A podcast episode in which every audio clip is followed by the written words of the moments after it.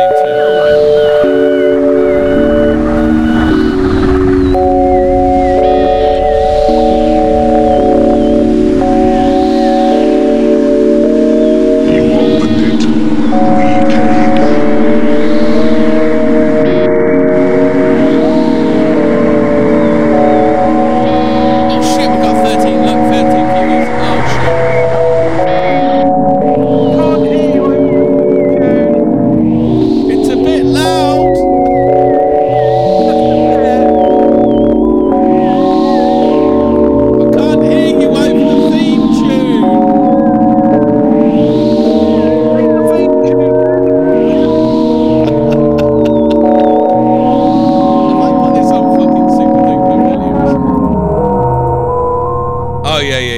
I'll put it on super loud. Sorry, Hobbit. Uh, I, I have, I, I have to have my volume at seven percent normal in order for that not to be ear rape, and even then, Jesus Christ, you could have given me a warning. Is that is that? I didn't realise I'd upped it. I didn't realise I'd upped it. Oh, your mate's in the chat already. J JAF. The uh... hey, Toppy's in. Evening, Toppy. Hey, is is JAF um like a girl, and it's like basically saying like, uh, hey, I'm I'm a Mormon, I'm single. I'm ready Yeah. to become your wife, Hobbit. If you're just like not ever eat coffee, Are we going to tell him that? Are we going to tell him that Nordic? Uh, that uh, Nordic, not Nordic. Are we going to tell him that? Um, I don't know. Why not? Nordic's a pagan. Are we going to tell him tell him that Mormonism Mormonism is uh, satanic? Yeah, it is. Simple as. Dutch mams are here. Yeah. John, John McNamara, Mac, McNamara wants a Hobbit v one v one me on your. It's like Hobbit. When when when did you go from being like not so much to being like superstar now, Hobbit? I don't know. I mean, no, I haven't done anything that would would deserve such attention. So I I'm, don't know. You just I'm all become like Mr. Popular. Like Brutus is having having a pop at you. Uh, JAF is having a pop at you. Well, to be fair, Brutus is is is, is uh, upset that my musical career has taken off, whereas his hasn't. you know what? I joke about that, but it's probably not a joke. Uh, oh God, IC3 is back in. I'll blame Phil for that. Uh, Dear IC3, nigger stink, and I hate them. Simple as. Mm. Don't say fuck or bugger. We're live. Right, so let's get on with this. Get, get, get the show back on the road. Uh, you wanted to finish up on Tartaria because you had some drunken Uh, bum no, on the I- last show about Tartaria that just kept interrupting you the whole time, didn't you? No, I want to. I want to do an entire episode of tar, tar, about Tartary, but this is not it. I want right. to do one about electronics. Electronics are spooky. Um, where's your? Well, I will cite my theme tune, which is really ear rapey, along with um, what what the other theme tune as well. Yeah. Uh, Zero did one as a two, and they're spooky.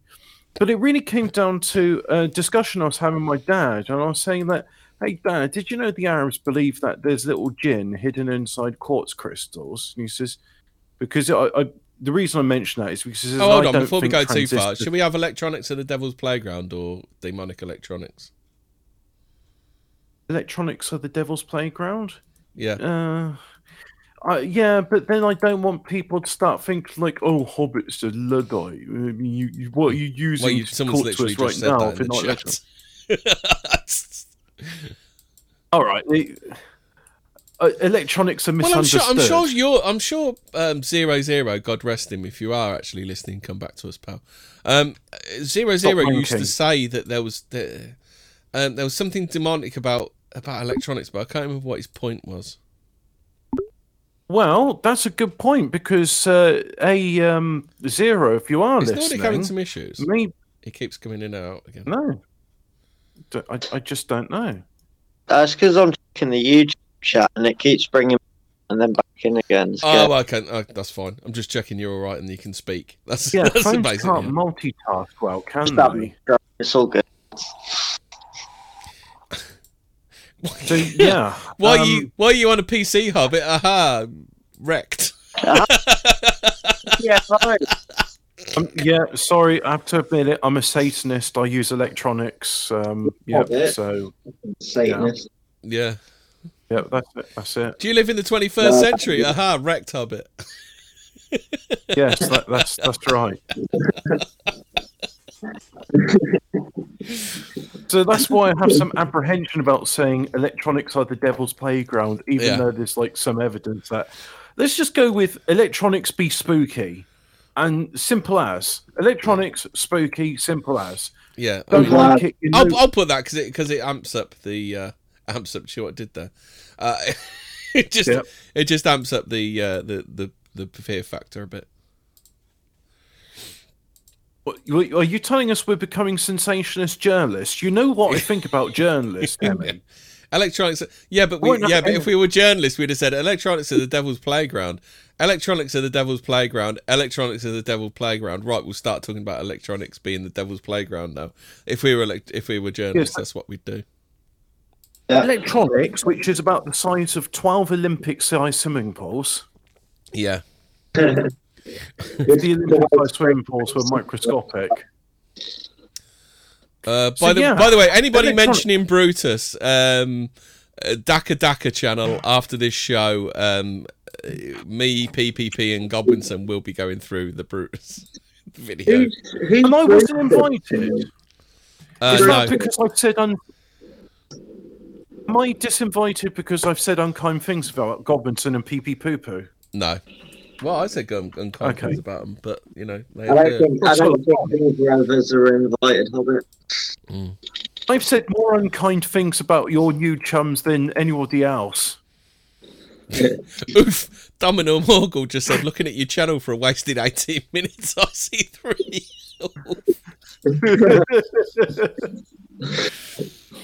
So let's get back to this this preamble. What I did about the Jaff, electronics. Jaffy's, Talking Jaffy's being a Brutus. He said, Have a great show. I'm going to a Bible study. If you're still on, I'll say hi when I'm done. Yeah, crack on. okay, Satanist. So yeah, my dad and I talking. He says, "You know, I don't think transistors are human technology." What do you mean? Well, you know the Roswell crash. Yeah, I've heard of it because at the time I was really into UFOs. I thought, yeah, because it isn't Wi Fi supposed to be alien technology. No. uh, what I do know is that my fire needs some coal. So excuse me. Uh, Coal maybe I can mute myself. Yeah. So I'm going to mute myself. Maybe I can mute myself. Hobbit the coal burner. Always on that it? It's fucking terrible. Always burning that coal. Yeah. Disgraceful, Hobbit. Great. Uh, and yeah, thanks for that, uh, Hobbit. Just just start the show and then go go coal burning. Yeah. I'm just going to start a topic, Hemi, and then I'm going to fuck off and my coal out. That, Yeah. that was uh, Greta Thunberg's Hobbit. special. No wonder reserve Brutus hates you, coal. Hobbit. I know why. Brutus Hobbit, hates I know me because Brutus hates you now. Bruce hates me because of just how Yeah. much more charming I am than him. Brutus, Brutus So, did yeah, nothing wrong. He was right about you, Hobbit. so electronics, what it's all about. And so my dad saying like, uh, yeah, I don't think transistors are a human technology. I'm like, well, that's a bold claim. What do you mean? And he went on to say, well, look, uh, because this this was like uh, one of these conversations I had when I was like five or six, so I barely remember it. But he was saying that, well, the, the example was, it's like, okay, here's my transistor amp. It's like, yeah. Here's my valve amp, right? Can you hear any difference? Yeah, the valve amp sounds different. How different? Well, it sounds warmer. Okay, what do you think that is? And I said, I don't know. And he says, I think transistors aren't aren't human. I think they're done by aliens. It's like, well, okay. And then I thought nothing more of it because you know I was just like a six year old boy. It was just like, okay, we've got these non human intelligences and we're using that technology. That's just simple as right. So um, goes on a bit bit further, bit, bit like uh, many decades pass, and then I talked to my dad. I said, "Hey, Dad, um, Arabs believe that jinn are or genie. Well, what's the no single is jinn? Jinn are held prisoners in uh, quartz quartz crystals, and and then I said." Do you know what they they use for making all those integrated circuits? You know what you say is not human technology, and he says, Yeah, it's, it's quartz. They can't use um, just sand because there's too many impurities. So you have to use pure quartz. And he says, "Do you Oh, know I what found- else is weird I found about a, oh, oh, sorry, Hobbit. When you finished, I've got uh, ten evidence, evidences to prove the alien technology reverse engineering is real. So we'll, we'll go through some of that. in a minute. Oh, okay. Yeah, all right. That that'll be quite that that'll be new to me as well. Well, ish. Um, so I I say I said to him about prisms, not yeah, pri- prism prisms. Sorry, quartz crystals holding these gin inside them. And I said, yeah, I remember what you were saying about how you don't think uh, transistors, which are built on quartz crystals, are doing that. And he says, oh, this was it.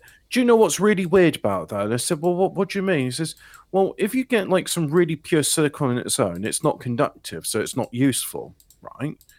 So they had to invent a new technique called uh, doping, which is okay. Let's do the joke. Doping's not what Lance Armstrong does to win the Tour de France. Doping is something where you deliberately introduce impurities into the silicon because when they were first doing these techniques, there was something called the point contact diode, and it was a normal diode. But um, there was like, what if we put like this conductor in the middle and try and touch it in various pieces? And they just did that, and nothing much really happened. Um, but then, like in certain places, like, oh, hang on, this is affecting, it's turning the flow on and off. So this is effectively a switch which turns the electricity on and off in, in this. And uh, the name transistor, by the way, comes as trans resistor in that Oh. it can transform into resistor. By the way, Hobbit, I'll, I'll skip over this one when we do the article again. But it says it was in 1947 when Americans came up with the designs of a transistor, a key element for making uh, making of men, many m- multiple electronic devices. While attempting to make something like this were on for years, it was not before November 1947 that the scientists could come up with something else like something like a transistor. Well, do you know what event happened on the 8th of July 1947, Hobbit? What's that? The Roswell crash? It might have been. yeah, it was. Oh, well, there we go. Right. So, in other words, it is reverse alien technology. And it's just like, oh, yeah. yeah. So, the, the idea about this, then this, this requires, like, I was looking into some technical videos like uh, university students look at to do the thing. And, uh, oh, yeah, Stash done give me a thing. Um, oh, no, no, sorry. Uh, it, the person who's definitely isn't Stash said, uh, can I, can I join? But I need to tell him, sorry, we are using a different chat program because the audio quality is better. Right, so that's done. Now, Oh, um, because Hemi's gay wrong. so the thing, Hmm? What's that? yeah, it's well, Hem- Hemi's audio sounds better on it. does it does? So. Yeah, yeah, that's it's important. I, I keep telling you, I keep telling you it's Discord, but you won't have it. Or you've got to reinstall Windows. No, I haven't. I've just got to use a platform that's, that's fucking a million times better than Discord. Oh yeah, but also if you reinstalled Windows, then you'd have sort out some other problems with driver issues and conflicts, which is not pertinent to the story about electronics. so I was watching these videos about silicon doping because he says it's worth a study, and I did. So silicon doesn't conduct; it's like all of its electrons are firmly bound up, and there's no real free electrons in it. So how do you make this this thing what doesn't conduct electricity conduct electricity? You do something called silicon doping, where you introduce impurities, and the either you either use a negative charged impurities, which I think is phosphorus, or use a positive charged impurities, which would be boron. And I really hope someone in the chat is autistic enough to go, actually, if you look at boron, it's a group 15 element, so it would be giving away a bit, and it wouldn't be doing that. And and it would be great because then someone could say, yes, an NPN transistor has more boron than phosphorus in it. But here's the thing, right? So when you're saying impurities, I'm thinking, oh yeah, about one percent. No, not one percent, not one percent of one percent. But right, how do I t- convert parts of into things? Boron is group One- 15, you tit. Yeah, there, there we go. Bor- yeah, so silicon is group 14 and boron is group 15. And if So, I had an image uh, of the pretend that, pretend I don't actually know the difference between the two. Can you explain it to me, Hobbit?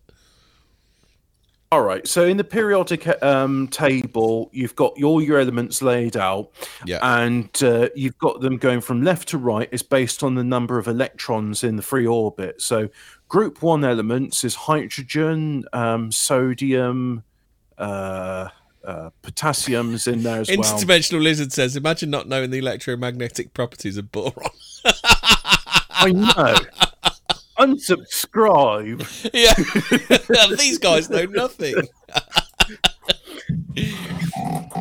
So, um, any group one element is very electropositive because they are they they will quite happily give away an electron to so they can form um, a molecule, and and that's why things like sodium, hydrogen, they're all very reactive.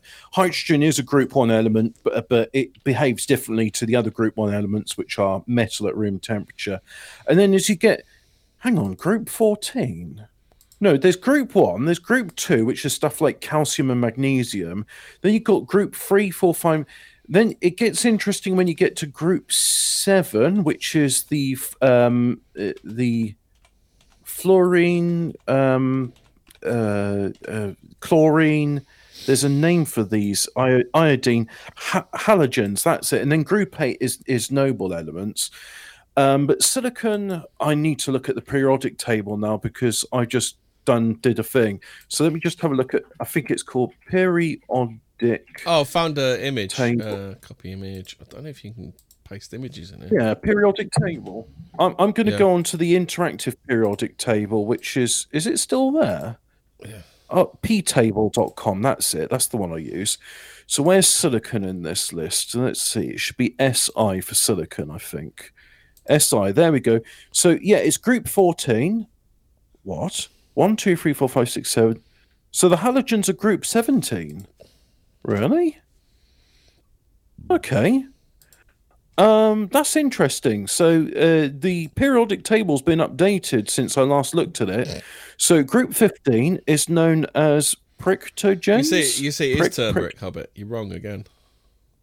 Pinictogens. Pinictogen is to choke generators, any of the chemical elements in group 15, right? And then what's chalcogens? Chalcogens is group 16. That's groups also known as the oxygen family. Right, okay. So silicon is in uh, group 14. That's right. So just to the left of silicon, you've got aluminium. Just to the right of it, you've got phosphorus. So where's boron in this? Boron is um where is boron? I'm looking at a periodic table now, guys. So this is why I'm going like boron, boron, because Uh, boron that's is quite a one good of one. I just things- put in the mis- miscellaneous chat. Hmm. That shows So that shows you the um, that shows you the groups and the whether uh, and the what kind of metal it is and all that kinds of stuff. So that might be quite interesting. I'll give you. This is the one I was using when I was uh, back at college, and it's uh, it's been updated a loads. So boron is group then, so just- thirteen according to this. Boron is group thirteen Yeah. and it's a metalloid, and silicon is Oh, group okay, so- fourteen and it's a metalloid. Oh right, yeah, because um, aluminium's a metal, but boron is um, metalloid, and uh, okay, I see. Yeah, because there's a diagonal line where you've got boron, silicon, arsenic, tellurium, and astatine. I don't know that one, but before I get lost in the Oh, well, this one's different because I'm, I'm the one I've got here. It says astatine is an, is a halogen.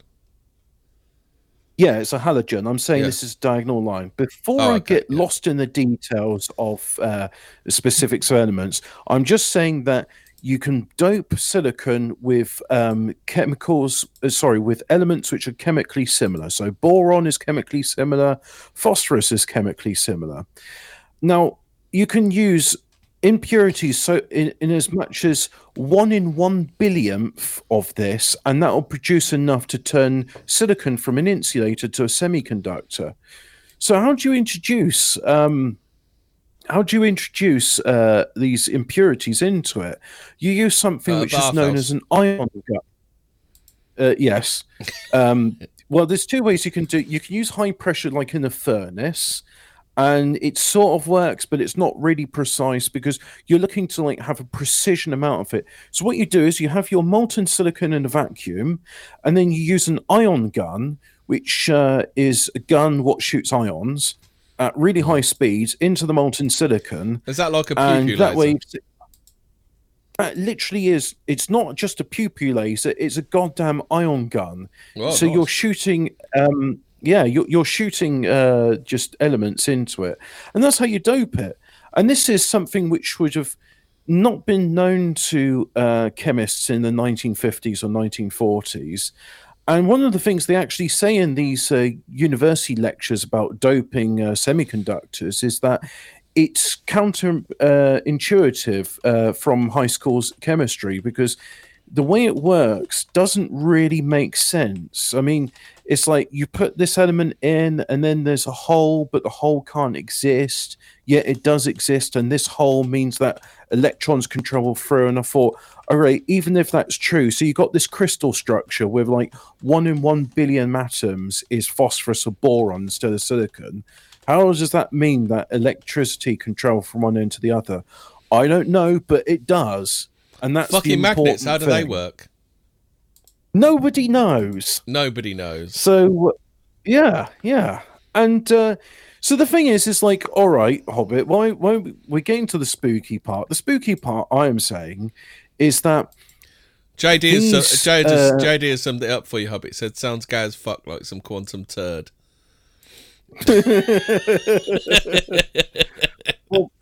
the thing about demonic stuff is it often is gay as fuck because it turns out 'Cause- that 'cause demons like this sort of thing. Yeah, demons love that kind of shit, don't they?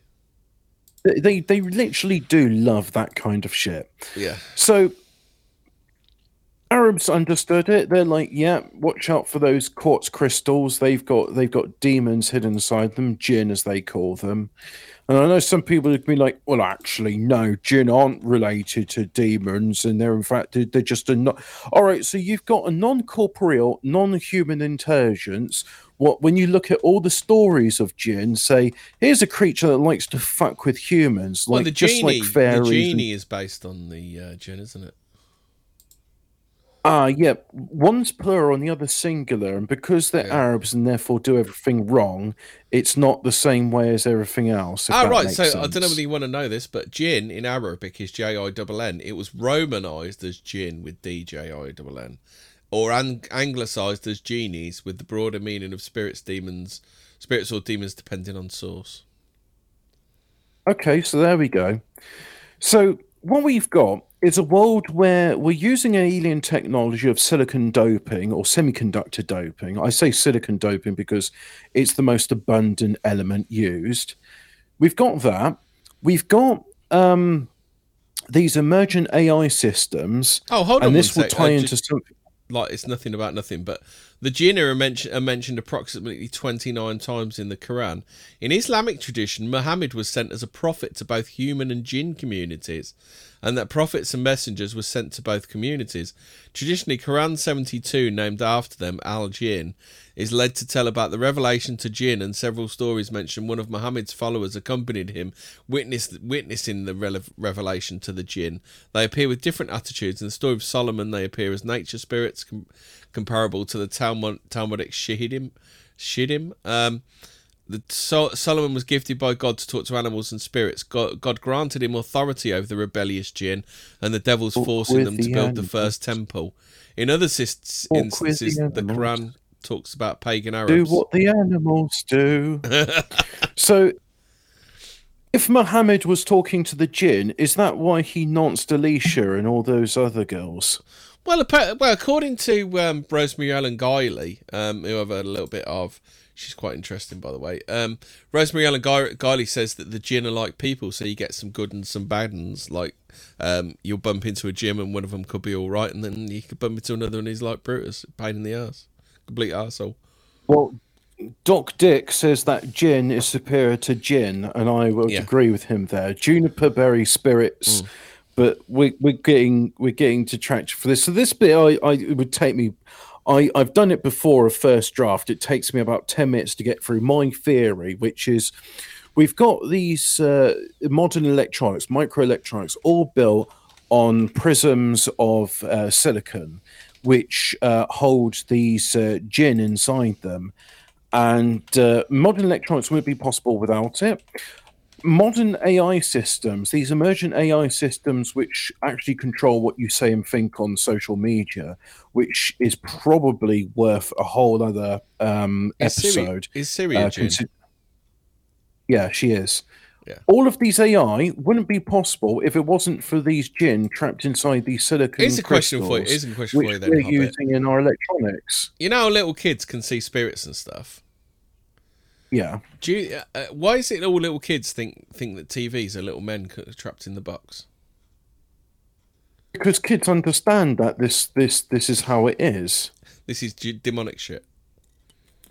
Yeah, it is, and Hmm. kids can see it. But then again, that's because kids are uh, they they've got understanding which we get rid. And this is a thing I think with um, like psychedelics. I mean, I'm not sure if you ever taken them, but the thing which I I think they're about is that you've got these filters to your everyday reality, and if you didn't have the filters, you'd go crazy.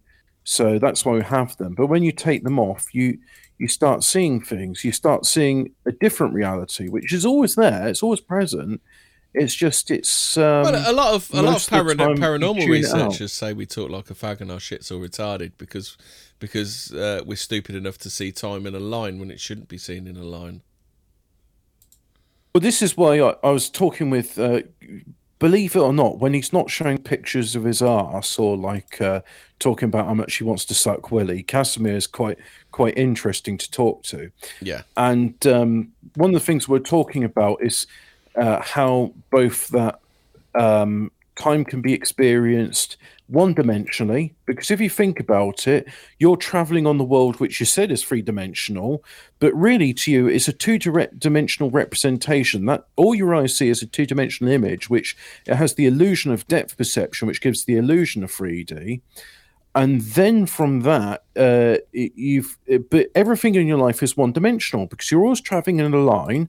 And let's say oh yeah but i was at that place last week yeah but you go to it next week it's not the same place. It's changed in, in its temporal form. So the, really the way you experience life is as a one dimensional line where you're going from one place to another and it's never to the same place again. Hmm. But one, one, what I think is very important about this sort of stuff is electronics are spooky, especially the stuff built on semiconductors, which are these crystals where the jinn live. And we've got these emergent AI systems, which would have been impossible to do if you had valve based technology. Um, I can explain valves briefly. Uh, what shall I do it now, or shall I go back to it? you can do. You Um, can do it now if you want. Right. Okay. So prior to transistors, we had uh, valves, and uh, that that was where you, you're using uh, electrons in a plasma, and uh, you can uh, change the way they flow. But inefficient, quite big, very very tricky to make because you've got to do a lot of it by hand. Uh, but make fantastic sounding amplifiers. Um, very good for sound reproduction. Um, so they, they're still used in modern applications for that purpose. Uh, but modern semiconductors, especially where they, they can be miniaturized, where you basically have labyrinths. I mean, the way it was talk, talked, uh, explained to me is that if um, if a 486 uh, processor, which was it's God, it's more than 30 years old now, 486. Uh, if a 486 processor, all the channels, all the paths in it were the size of your typical office corridor, so you know the sort of thing that two men could walk past.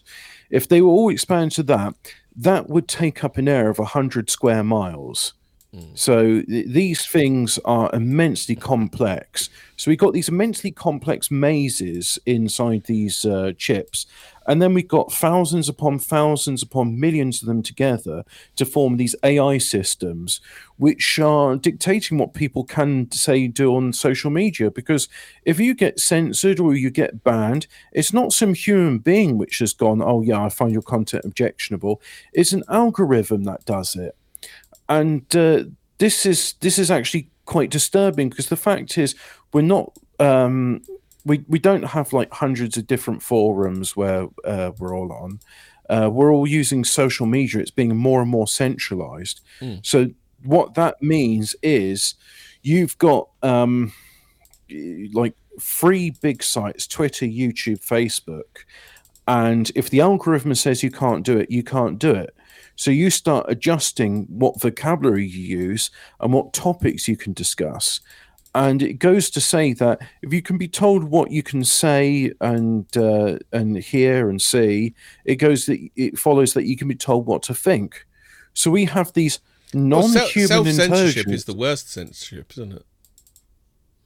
Well, that's the thing because you don't even realize you're doing it. I mean, uh, George Orwell wrote in Eric Arthur Blair. He wrote in 1984 about how with Newspeak, because you won't have the vocabulary to express something, you won't be able to think it. So you'll never even have to be able to articulate what your grievance is. And it may you may as well go, say, "Oh yes, but you know, uh, humans have these things and they've designed these systems and they've programmed them."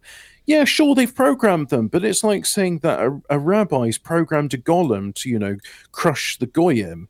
It, it still ends up turning on the rabbi and the community. I mean, that's why you have all these stories of golem like turning on them and smashing like the temple and uh, shitting on on the sacred scrolls. Or Yeah, doing all because those with, sorts with, of things. a, with a golem, you only have to change the. Is it the letter? The letter means life, and then I think you add one letter to the start, and then that breaks the curse, doesn't it? Which means death, doesn't it? Well, the other thing is, I mean, the, the golem are programmed by putting slips of paper with instructions into its mouth. And uh, you get anything, it, just like with a, a genie, where you sort of we have a wish and it does malicious compliance, like uh, I wish for there to be world peace. Oh no, all humans are dead. Well, have you ever seen the or the, Wishmaster the Earth Hobbit? been turned- No. Well, that's about a genie. It's uh, it's made by the Wes Craven, I think. Um, the dude, uh, Okay. basically, one of the wishes. I mean, to illustrate your point, one of the wishes is a guy wishes for a Hmm. million dollars, and his mum dies in a plane crash, and that's how he gets his million dollars. So that's Oh, okay, that- because, that uh, think- illustrates your malicious compliance. Yeah, because Twilight Zone did one where they get a million dollars and then the IRS come to audit them, and it's like you owe us nine hundred ninety nine thousand nine hundred ninety nine dollars. Yeah, Or no, they actually actually ended up owing more than what they wished for, and I think they even did that in um uh they they did that in X Files like um uh Mulder wished for world peace and then everybody in the world was gone except for him. yeah. So he used his second wish to bring things back to how it was before. And uh, the third wish was not used, I think. Uh, but yeah, I think it is important to say that electronics are spooky. Electronics will give rise to intelligences uh, Oh, that we um, d- You might enjoy Wishmaster actually. The narrator is Angus Angus Scrimm, you know, the tall man from uh, Thingy. Oh yeah, Angus Scrimm. He died in um, was it 2016 Yeah. or was it 2015? All those celebrities died. So the wish the wishes are um da, da, da, blah blah blah. Just looking trying to get to the wishes. Uh da, da, da. Oh, they're not telling the fucking wishes. They, you know. I wish not to be turned into a meat puppet by the tall man. Yeah, yeah. uh, so, folklore possess, pro- professor explains wishes will be twisted into curses for the jinn's amusement. Uh, later learns the Jinn needs power with the gem as human, so, human souls and grant for her three wishes before she can open the great gateway. Uh, oh, they don't tell you the wishes. It's just fucking boring. Hmm. Nice. Yeah. Nice. Let's get us onto a tree. Oh, there you go. Right. Uh, So, so, acquiring Nick's cooperation by offering him a million dollars. Nick is given the money when his mum is killed in a plane tra- crash. Alex sees troubling visions of visions of every time the wish Jinn grants wishes. She control control consults Derleth again, but soon realizes she's talking to the Jinn who has killed Derleth and taken her form. The Jinn confronts Alex and offers her three wishes. Alex first wishes for the Jinn to kill himself, but as the Jinn is an immortal being, the wish does not count towards the three and fails to harm him. Using the first of the official three wishes, Alex wishes to know what he is. He teleports her to a hellish Why can't you wish for more the gem. wishes? Yeah. I mean, that's the first thing I do. Was like, my wish is to give me like a billion million more wishes. Yeah, yeah. Yeah. I wish for a million billion So- wishes. Yeah. Uh, yeah, it's not a bad film. Yeah, I, I saw it a long, long time ago, which means it might be rose tinted glasses. Yes. Um, the the uh, the Phantasm films aren't as good as what I remember, but you know that ju- could just be me. Um, Oh yeah, let's not forget that uh, there's a jinn in Aladdin, isn't there? yeah, there is, but he's a nice Jinn because that's played by Robin Williams, and uh, so he And he uh, couldn't play. Uh, what's his name? The minstrel. What's it? Uh, what's his name? Will oh, Smith. uh, Will Smith. He's now Will Smith, Oh. isn't he? no, Will Smith's not in in it. He's uh, Gilbert Smith, Will Smith. Will Gilbert Smith's in the remake. Will Smith's Oh in the well, I don't care about that. I, wh- Why would I care about any remake? I mean, all remakes are shit. Simple as. Except for Assault on Precinct 13. Oh, so that just so you alright know, uh, both both Islamic and non-Islamic scholarship generally distinguish between angels, jinn, and demons as three different types of spiritual ent- entities. blah blah blah. Yeah. Yeah. I think they're But- basically. I, I uh, assume then, if they're saying that, the jinn must be the halfway point between demons and angels. Then must they? Well, I think like the catch-all term of it's a non-human intelligent creature and Mm. it's got special powers is I think that's that's probably like accurate enough to sort of say, yeah, the, this is a sort of creature that shouldn't be messed with, and um, By Yeah. by says, does Brutus know he's a spastic? No, no, no, he wouldn't He wouldn't do. So the thing is, is it's like okay, so yeah, we, we're using the the solid state c- components in all our day lives, and it's giving rise to an AI system. But what about quantum electronics? Well, I don't know much about quantum electronics except that it's called parallel processing in multiple dimensions, multiple realities. So what's that all about? What are those multiple realities? Well, we haven't got any way of directly observing those multiple realities, but they produ- produce some really, really strange behaviors. And they they're talking about how like a quantum computer is an order of magnitude more capable than than an ordinary computer. How is that possible? Well, I, I don't have know, also heard people say is. that apparently technology, they, the only reason they do it in degrees, the way they do it, is because they think if they give us the the, the technology that's actually available, they'd blow our minds. Well, it would have been a very big, uh, but I think it's also like how much are they able to reverse engineer the technology? Because my dad was saying that back in the day, uh, I mean, this sort of, like when I was when I was five or six. No, the pension process. But he says modern integrated circuits that in the Roswell crash, the chips were as advanced, if not more advanced, than modern integrated circuits, and it's taken them this long to reverse engineer and get up to that stage of complexity. But here's another thing as well: is considering what I just said um, about how a 486, which is a 30-year-old chip, how many ch- transistors are is there in a 486? Let me just have a look. How many transistors in a 486? Because I know it's in billions now for, for modern chips, but let's let's have a look at this. The 486, how many transistors? Tell me, tell me. Come on, I want to know. Give me a number. Give me a number. What if I type in transistor? Transistors. So um, they're saying, what's this? An ARM3 core similar timeframe most performance indicate with three 310,000 transistors instead of 1 million. So hmm. a 486 has a million transistors in it. I mean, I've I've done I mean, a, circuit four, a design 486 before. is like well shit now. That's the thing. It's like there, there's oh, exponentially more than that now, isn't there? I mean, you, you've you've got more processing power in like a microwave than than than you have a Game 486 Boy, from 30 years. A Game Boy has more has more processing power than the uh, Ah, computer that no. got the NASA satellites to the moon, the NASA people to the moon. Yeah, but a, a potato's got more processing power than the computer that got NASA to the moon because Mm. that never happened. Hey. You know, it's like how they say that the chinky pox killed more more Jews than than the Holocaust did, Mm. which is true. Uh, It's a true statement, and that has happened. Yeah. Now, um, so a four eight six, a million transistors in it. Now, have you ever done circuit design? Because I have. No. All right. So circuit design, you you got like in my case, like a, a few dozen components, and you're you're tracing lines back and forth between them, and that can take you a few hours. It Oh, by says, hold like, on. all- By Ray says, are you telling me they knew what a microchip was when sneeze? Um, when computers were still made out of vacuum tubes? Do you actually believe that, Hobbit? We Hobbit doesn't. That's what Hobbit's saying. But no, that's it's it's not what I believe. I'm saying in the Roswell crash, they reverse engineered integrated circuits, and the first step to reverse engineering integrated circuits was making the transistor, the trans resistor, as in you put the current in at the third point, and it will affect the resistance of the other one, which means you can turn it into a gate, a switch which you can turn on and off.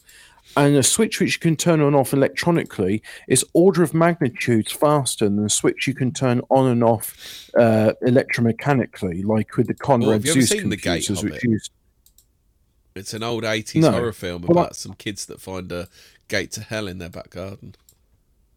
Well, that's nice. Or in this case, uh, a gate as being like uh, like telephone relays, which were used in early computers. And then there was there were computers which used uh, valves uh, um, to do the switching, but they're they're unreliable because they overheat and then they break down, and then you've got to go and send a woman in a bikini to go and fix it because like the women in Bletchley Park would often just be uh, in bikinis because it was so hot in the room. Um, which is something you don't get with modern electronics, unfortunately. So we, we've lost a lot of humanity in that. Yeah. What I'm saying is, is that advanced electronics was found in the Roswell UFO crash, and the first part to that was silicon doping. And the way it was explained in various lectures, which I've been looking at, is they're saying that researchers at first didn't understand how they weren't able to replicate the results. What? Because they didn't have access to the Roswell UFO. And then they discovered that the uh, the samples they had had impurities on them, sometimes as low as one in one billion, and that's enough to cause it to be a semiconductor. Well, that's interesting. How do you do one in one billion thing? You use something called an ion gun, where you you have to use a particle accelerator to do it, and uh, it's it's basically a a whole new technology which didn't exist previously, which contradicts the all the uh, conventional wisdom of, of chemistry had to be invented to do modern integrated circuits. But this is this is not what I'm trying to. I'm trying to make a point about designing a printed circuit. So, if you're doing a printed circuit board, you can prob- you can spend weeks on it. Actually, if you're trying to optimize the paths and you're going, oh, actually, you know, this path would be a bit better. How do you do that in the case of like a 486 where you've got a million transistors uh, and then you've got to do all the links between those transistors then you've got to do all the other components like um, diodes and resistors and there's even capacitors in the ics as well. How do you do all that? I mean what do you, do you get like a team of like a million men who are each spending an hour doing it? Well then how do you coordinate all those men? You don't you have artificial intelligence design it for you.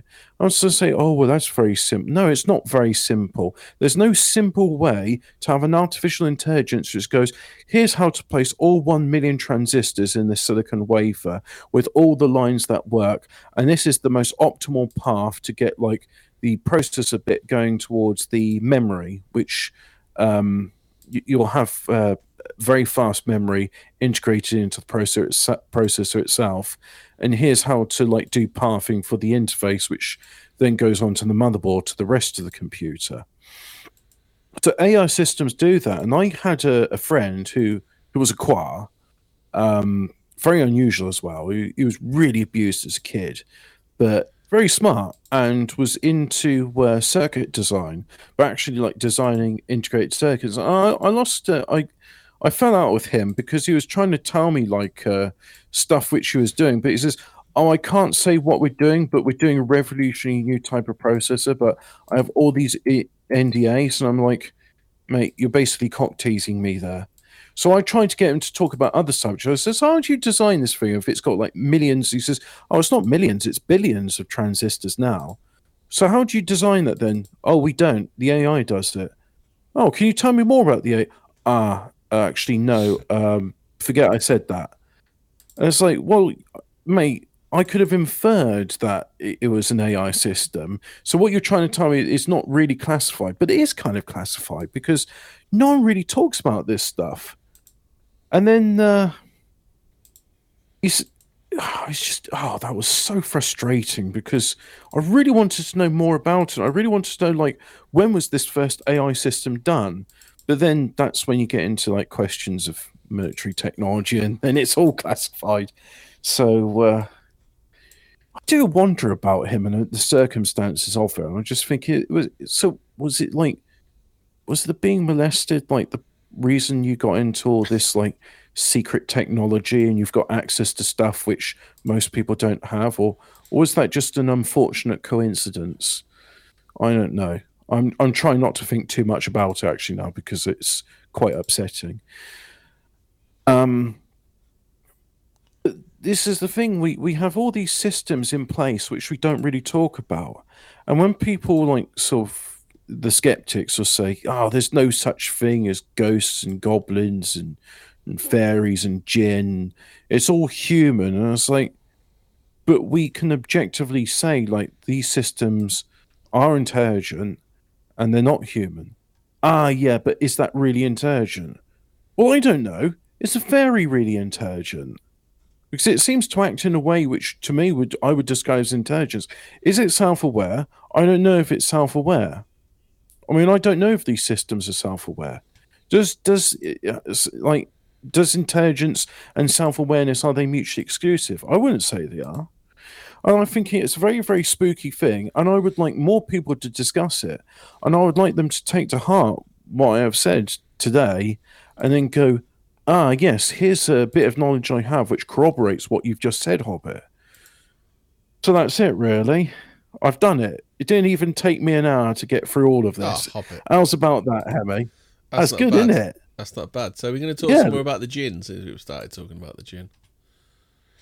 Well, I mean, jinn and fairy and all that. I mean, is there any stories that uh, the Celts had about like trapping fairies in a in the prism? Because it, there is evidence to suggest that the Celts had uh, optics, and I'm not talking Oh, about like awesome. uh, what's you the know, best uh, road pattern. So planet sun, day Sunday, angel that monitors the Mm-hmm. social afrit, Hebrew Arabic Hebrew equivalent, Raphael. So Raphael's I've heard of common name in uh, in in in Islam is Al Mud Mudhud Habhab Habab Al Oh, Mud Mudhud. Hibibibibib or Al Mudhabab. Hijabibib. Yeah. Yeah. Kebab, innit? Oh, yeah. it Oh, you know what? I'm I'm baking some a cheese and onion loaf, and it's just getting to the bit where it's baking now, and it's making me so hungry for kebab. Mm. Oh, kebab, innit? Kebab. Kebab in it, mate.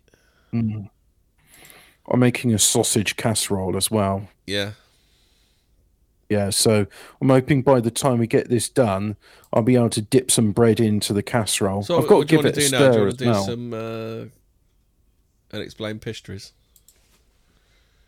Well, I, I think we talking about the jinn is a pretty interesting thing. Ah, no, that was it. Uh, Celts, uh, they had um, lenses uh, way back when, thousands of years ago, because they're going, oh yeah, this is an interesting article. Oh artifact. shit! Yeah, no, this, I had that article, didn't I, with the different things. Where is it? the concave, the concave shaped uh, um, uh, uh, gems which they have, but there's like, ah, they can't be used as optics because they're translucent. It's like maybe they're translucent because after thousands of years you get imperfections in them, Mhm. and maybe just maybe if you gave them a bit of a polish, you'd find that. Oh look, this is optical grade um, lenses. So right, It's in stuff we could use. ten evidences. Well, it's going to be nine now because we've already discussed one. Ten evidences to prove the alien technology reverse engineering thing is real. Uh, so, what do you know about titanium, Hobbit? Uh, it's very difficult to weld to. Uh, so, titanium was discovered in 1791, but it was only after 1950 that it started being used for military aviation processes for the making of fighter it jets that wolframite? incredible speeds. What's that? Uh, was like the mineral called wolframite? I don't know. It didn't say. It, it, Right. It's not. It's not the most well well researched um, article. This. Um, Hmm. So, fiber optics. Uh, the commercial and military application of fiber optic was not understood until 1958, albeit the fact that it was first demonstrated by Swiss scientists Daniel Colladon and Jack Babinet more than more than 100 years before in the 1840s. Hobbit. Yeah, because Alexander Graham Bell was he, even he said that fiber optics would be superior for copper for, for voice transmission. Yeah. So uh, he, he, way back in the beginning of telephony, they understood that it's just like how do you make really pure glass uh, that's flexible. Uh, how about this one then? Uh, while bulletproof vests were in use even in World War II, the quality of vests shot up suddenly during the Korean War that happened in 1950. Hmm. Ah, you know what that's about? Are they talking about Kevlar? Do they mention Kevlar specifically? They didn't mention it. That's literally it. That's everything. I'm reading out everything that they mention. Oh, uh, actually, no, sorry, not Kevlar. I'm getting it mixed up with something else.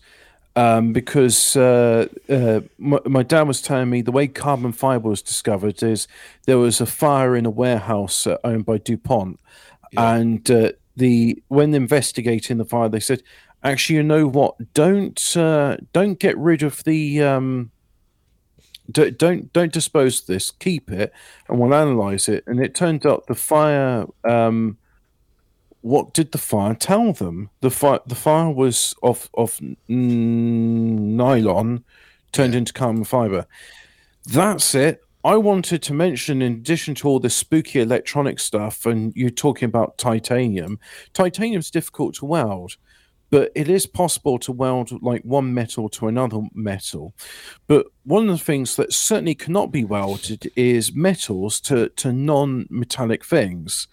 Uh, so it is possible to weld like uh, doped silicon to uh, to to steel or Well, Interdimensional. Lizard says these days bulletproof vests are made of car- carbon nanotubes. Yep. Uh, which again is one of those things where the exp- uh, Freaking laser beams, Hobbit. Laser lasers are an indispensable part of UFOs, and it was not before 1960 that humans could build something like it, irrespective of the fact that Albert Einstein had established the theoretical foundation of building laser beams. They needed some practical examples to copy from. It seems. bollocks he did.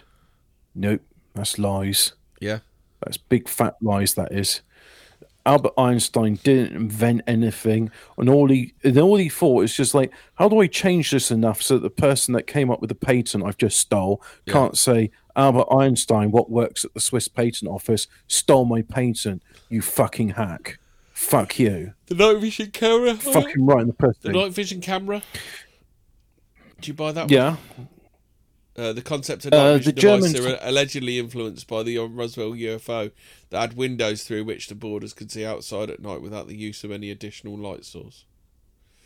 Except the Germans did have night vision in uh, uh, the, the uh, World War Two, but mind you, the Germans had some interesting uh, um, UFO technology as well. like the Soviets Perhaps had they were trying to the. Soviets had some mint cameras, didn't they, in World War Two? I mean, because we watched that watched that documentary film, uh, uh, Frankenstein's Army, didn't we? Have it? Yeah, it was incredible.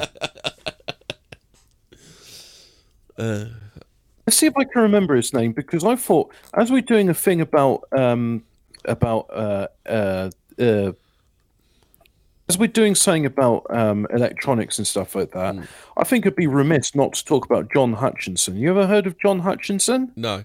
Anyway, back to back to kind of like things that spook me. I don't know why, but um, Number stations really fucking freak me out. They like make the hairs on the back of my neck stand up. They really, really fucking freak me out.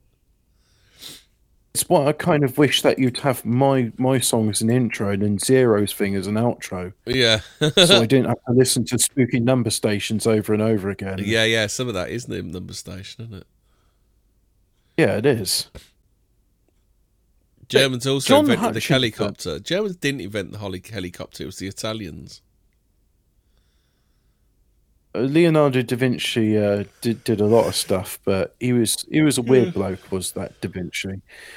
But it is so here's the thing, right? So um, John Hutchinson. So BioRay is saying that um, used the Americans used in Korea. Korea did they use the Huey? Did they in Korea? Or that was Vietnam, weren't it? The Huey. So John Hutchinson, he's a Canadian inventor and he's an electrician, and he Yeah. invented anti gravity. But more important than anti gravity, because you know who cares about anti gravity? He also invented a way of welding non-weldable materials together, and that is what I find most fascinating like about him. So, well, it is magic, but he did it. So, no, I don't want to know about anti gravity. Oh, does it work? Application use of anti gravity. How does it artificial work? I don't know, but it does. As Vic and Bob Yeah. would say. What I want to know is if I can find um, where's it? Vibration physics. What is gravity? Well, to see if I can find say if I type in John Hutchinson welding, John Hutchinson, and hopefully nobody will like. Yeah, hello, my name's John Hutchinson. I do welding. I don't want to know anti gravity. No, John Hutchinson. Oh, um, interdimensional lizard David says the John Hut- hollow corpter, maybe. You'd see what he did there. He Germanized it. John Hutchinson welding wood to steel. Let's see if I can find that. Welding and fabrication? No. Unfortunately, you try and you try and like type in John Hutchinson welding. It's just a bunch of people that are welders. Uh, so unfortunately, um, there, there's a website called antigravitytechnology.net, and it features Yeah. John Hutchinson quite quite uh, uh, prominently. What I want to find about that, which I find fascinating, is there's videos showing him welding um, steel, glass, wood, plastics all together, and it wasn't hot weld either. So the plastics and the wood weren't burning. And I want to know more about that. What's he done there? And this is one of those things which I think it's one of those pieces of technology and really it gets into the question of technology in general where uh, where does it come from and if it's anything like uh, it, um, magnets, what i've they work? experienced well if it's anything like the, the the experiences which i've had where i've i've come across ideas and or i've done um, i've done a composition and i've played it and then i've gone all right where the hell did that come from because that didn't come from me i wasn't thinking Have you that. ever read the Have you read So- the Dark Half by Stephen King, Hobbit? no i don't read Oh, Stephen that King that books. covers a that covers a similar thing where um where the guy he um goes into these really dark moods and becomes really strange whenever he writes a book. Um, this is so his pen name's George Stark. So basically, the dude stops writing these like horrific fucking crime stories under the name George Stark, and then George Stark becomes like becomes a person. He comes to life. Ah, okay. Yeah, because I think um what's his name? Alan Moore had a similar thing where he had this character which he wrote in a book and he kept seeing the character in real life. Yeah. Um and it's just like, but you're not real. And he says, Yes, I am. You're talking to me now. Didn't uh, I Uh, think uh, what's his name had a very similar? Uh, Grant Morrison had a very similar experience, didn't he? Yeah. Well, th- this is the, what I want to say about technology. When it's like, when I talk, say the, the spooky, weird things which shouldn't really exist and yet somehow they do, it's a case. It's just like with um, with songs, with technology, and so my dad says that they they were reverse engineered from the Roswell crash, and I was like, okay. But then you've got like other sort of technology, like for example, the television and that's made by the Golden Dawn, like the first cathode ray tube television. Because John Logie Baird, the um, he he did like a television which was a televisor. Um, but the actual uh, cathode ray tube television, that wasn't done because they were like, oh, you know what? It'd be really good if we could get like theatre plays beamed into people's houses. No, because people are just like, I'll just go to the theatre to see that. Why do I want to see it on on the on the screen the size of a postage stamp, and it's got re- and it hasn't even got sound? Why would I want to do that? So that wasn't the idea behind it. The idea behind it was just like, uh, hey, uh, we can use these materials to do scrying and it'll work way better than the crystal ball because we can amplify it using these electronics. So the initial application for electronics, especially in the case of like the Golden Dawn Society, is like it's literally like yeah, we're, we're using these, um, we're using this amplification and all that sort of stuff to scry into the etheric world to see what what lies beyond the, the, the realms of human perception. It was it, there's, there's nothing mundane about television.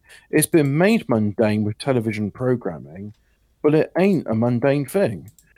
So there's just there's all this stuff which we take for granted and we use every day, like uh, the microphone I'm talking on to you, which is plugged into my computer, which then uses um, uh, a telephone line to get to the rest of the world, and so on and so forth. Hmm. The whole world we're living on is very it is it's a very I want to say it's demonic, but maybe there's a better term to use for it. I can't think of a better term to use for it, but I'm sure there is a better term. Come on, brain, is there a better term to use it? Yeah, there we go. Non corporeal intelligences. There we go. We've got a world full of non corporeal corporeal intelligences maybe there was a brief time in the 19th century, uh, 18th and 19th century, where humanity managed to like uh, get away from these spirits and were just con- concerned with affairs of, of hu- humanity. But now it's not like that. It's uh, we're getting back into it, and it's being amplified because these electronics are amplifying these intelligences. And I think within my lifetime, at least, we will live to see that people say, oh, yeah, you know, these demons are real. And we've been communicating with them with Large Hadron Collider, but demons is such a slur. They prefer to be called non corporeal entities. That's what they'll be doing. And it's like, oh, you're not allowed to call them cripples. You have to call them spastics. Oh, you're not allowed to call them spastics. You have to call them mencap. I think it'll be the same thing with demons. I think I think there'll be like a PR campaign to say, "Oh, maybe demons aren't that bad." Yes, yes, they they do like to uh, cause pain and suffering to people, but is it any different to how a fox like plays with a rabbit prior to eating it? So unfortunately, I can't find any information about uh, John Hutchinson and what he done did with the welding, but there's plenty of stuff about him uh, doing levitation of objects and oh here we go. So i've posted a link into the chat and i'm hoping people can still hear me because uh, Yeah, I can still hear you. I, it, I, okay there we go. Yeah I, I didn't get the sort of visual feedback i do with the other program um, as to where it works but i'm reading a thing here and this is antigravitictechnology.net john hutchinson. Um, what am I looking here? Uh, the effects. Ah, here we go. So the Hutchinson effect, which is the, the, the term applied to his brand of anti gravity. The Hutchinson effect is what happens when John turns on some of his machinery. He creates radio wave interferences in the zone of spatial volume encompassed by high voltage sources, usually a Van de Graaff generator and two or more Tesla coils. The effects produced include levitation of heavy objects, fusion of dissimilar materials such as metal and wood, exactly as portrayed in the movie The Philadelphia Experiment. Ah, the anomalous heating of metals without burning adjacent material, spontaneous fracturing of metals, which separate by sliding in a sideways fashion, and both temporary and permanent changes in the crystalline structure and physical properties of metals. The levitation of heavy objects by the Hutchinson effect is not the result of simple electrostatic electromagnetic levitation. And that's it. I, I was trying to find, like, yeah, John Hutchinson is able to weld plastics, woods, and glass and metals together. And so they're saying it's exactly as depicted in the Philadelphia experiment, and I can smell my sausage casserole. It smells delicious. I finally chopped up some garlic, put it in there, put some ginger. Oh, it's the Bell beans. H13 for Korea. Looks quite a bit like the uh, German helicopter. What about D Glock? I mean, that was the, the, the before the Germans did conventional VTOL. They had like the uh, vertical takeoff and landing thingy, which was uh, quite unusual. Well, they had like the B2 thing, Uh, didn't they? Uh, oh, the B two was a USAF. Oh, fuck, you might be right. You know. Yeah, Uh, the in 1947, the U.S. Army ordered the improved Bell Model 47A. I bet. Hmm. Mm. What was it? 1947, very So, busy I- year. So the thing is, John Hutchinson, I don't know how old he is, but he wouldn't have been serving in uh, the Philadelphia um, destroyer. So, but does he have anybody related to their family? I'm not sure. However, I'm looking at one photograph of him here, and he's in a ship, and he's got one of those old sort of telegraphed uh, speed, uh, you, you know, that telegraph speed dial, like if you're watching uh, something like a Tintin, where they show the captain and he's he's going for like head slow or head full, and then it's got linkages which send it to the boiler room so that the uh, engineer can see what speed the captain's requested. So maybe John Hutchinson has got some um, uh, naval uh, affiliations. He lives in Vancouver, which is in British Columbia. Um, so, uh, and of course, these are on on Google Video, which no longer exists anymore. Uh, Hey, but- Toppy's in. Toppy's back. Listen so. I, d- I didn't know I didn't know that. Well, welcome back, Top Cat. By the way, we we've been talking. We've d- I've done my bit about electronics, and now I'm talking about John Hutchinson. Yeah, because there was a thing like talking with the Philadelphia experiment where they're like soldiers, soldiers, sailors halfway through decks, and uh, what year was the Philadelphia together. experiment? Maybe that might tie into this stuff. I don't know. I really don't know. But they're saying it's based on Nikola Tesla's technology. But I'm wondering if Nikola Tesla was reverse engineering technology like all this other stuff. And then I'm thinking to myself, well, okay, reverse engineering is when you actually got hold of something. But what do you call it when you've you've had an epileptic Oh, fit, you a 1943. vision? Maybe that's why it went wrong. Maybe, maybe they perfected it after. Yeah, well, I mean, that's the thing. I mean, John Hutchinson hasn't managed to weld his hand into a, a slab of uh, steel, so um, you know he's he, he he's no he knows what he's doing, but he hasn't been killed. Actually, can I find any news about John? Do you know what unified field theory actually is, Hubbard? Can you explain it? Or Um, it doesn't exist. I mean, they, they, they try and do it, but it's it's not. Let's see, John Hutchinson. Let's see, gravity. Let's see if I can find any news about John Hutchinson. John Hutchinson effect. HutchinsonEffect.com. Um, anti gravity and free energy. The uncut laboratory test video. What's this? The the uncut gravity effect video. Hutchinson effect. Oh, that website doesn't exist anymore. No, I can't seem to find anything about John Hutchinson, so I would like to know what, what's happened to him because he was around in the early 2000s.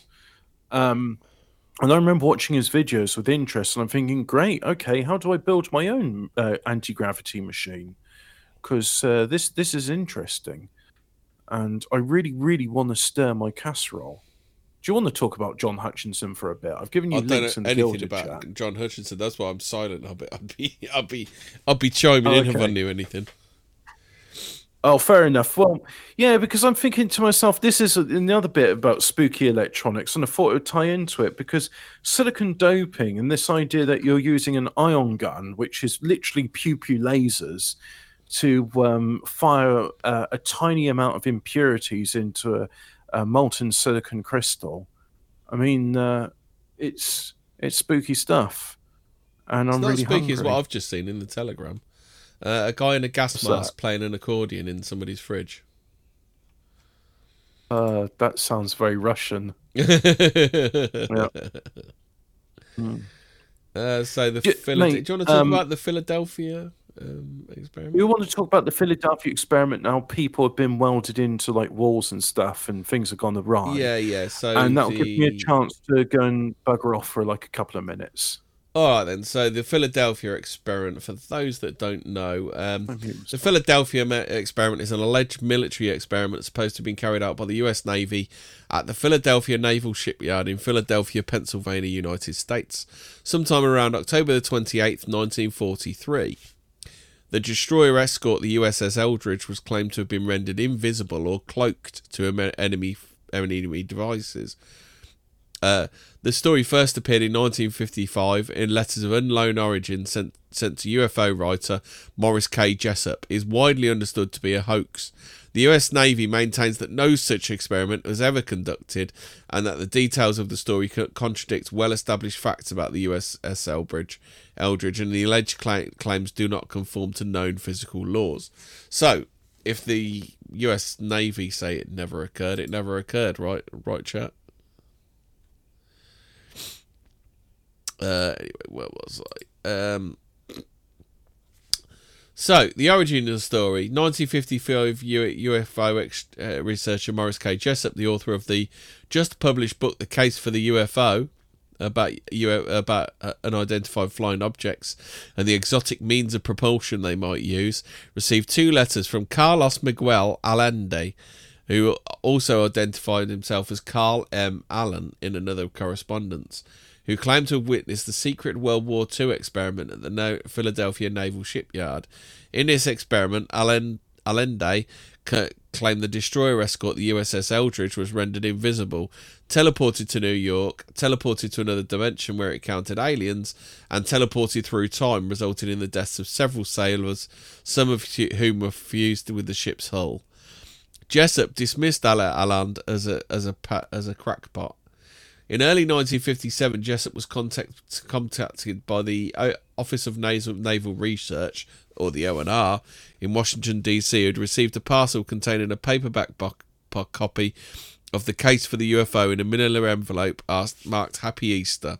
The book had been extensively annotated in its margins, written with three different shades of pink ink, appearing to de- detail a correspondence amongst three individuals, only one of whom is given a name, Jemi.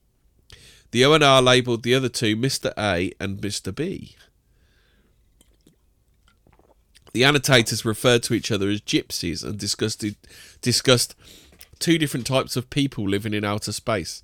Their texts contain non-standard use of capitalization and punctuation. Sounds like the Brutes diaries, and detailed a lengthy discussion of the merits of various elements of Jessup's assumptions in the book. There are oblique references to the Philadelphia experiment. One example is that Mr. B reassures his fellow annotators who have highly s- highlighted a certain theory which, which Jessup advanced. Based on the handwriting style and subject matter, Jessup concluded a large part of the writing was Allende's. The others have the same conclusion that the three styles of annotations are from the same person using three pens. Jessup tried to publish more books on the subjects of UFOs, but was unsuccessful.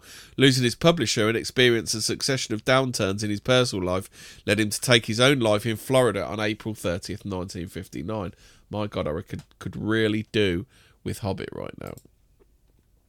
Uh, so what we got in here? Uh, what the hell? Um, yeah, I'm not mentioning any of that. Testicoils or testicles? I'm not quite sure, mate. Um, Hobbit, come back to me. Hobbit. Uh, so anyway, uh, so what do you guys think to that? Uh, so it says here that that the dude was onto absolutely nothing, but lost his publisher and took his own life in April 30th, 1959. Hmm, coincidence there, isn't it? Uh, in 1963, Vincent Gaddis published a book of Forteana called uh, Invisible Horizons. Remember that 14 Words is named after the writings of Charles Fort, and that's uh, just so you know, guys. Uh, so Zoro- Zoroastrian magic is interesting. Jinn in the chips, cool notion. Uh, worldwide shortage of chips at the moment. Yeah, that's. Uh, I'll ask Hobbit about that when he comes back. Uh, so anyway, he he he he he did a book called called Invisible Horizons: True Mysteries of the Sea. In it, in it, he recounted the story of the experiment from the Varo annotations. George E. Simpson and Neal R. Burger pushed, pun- published a 1978 novel titled Thin Air.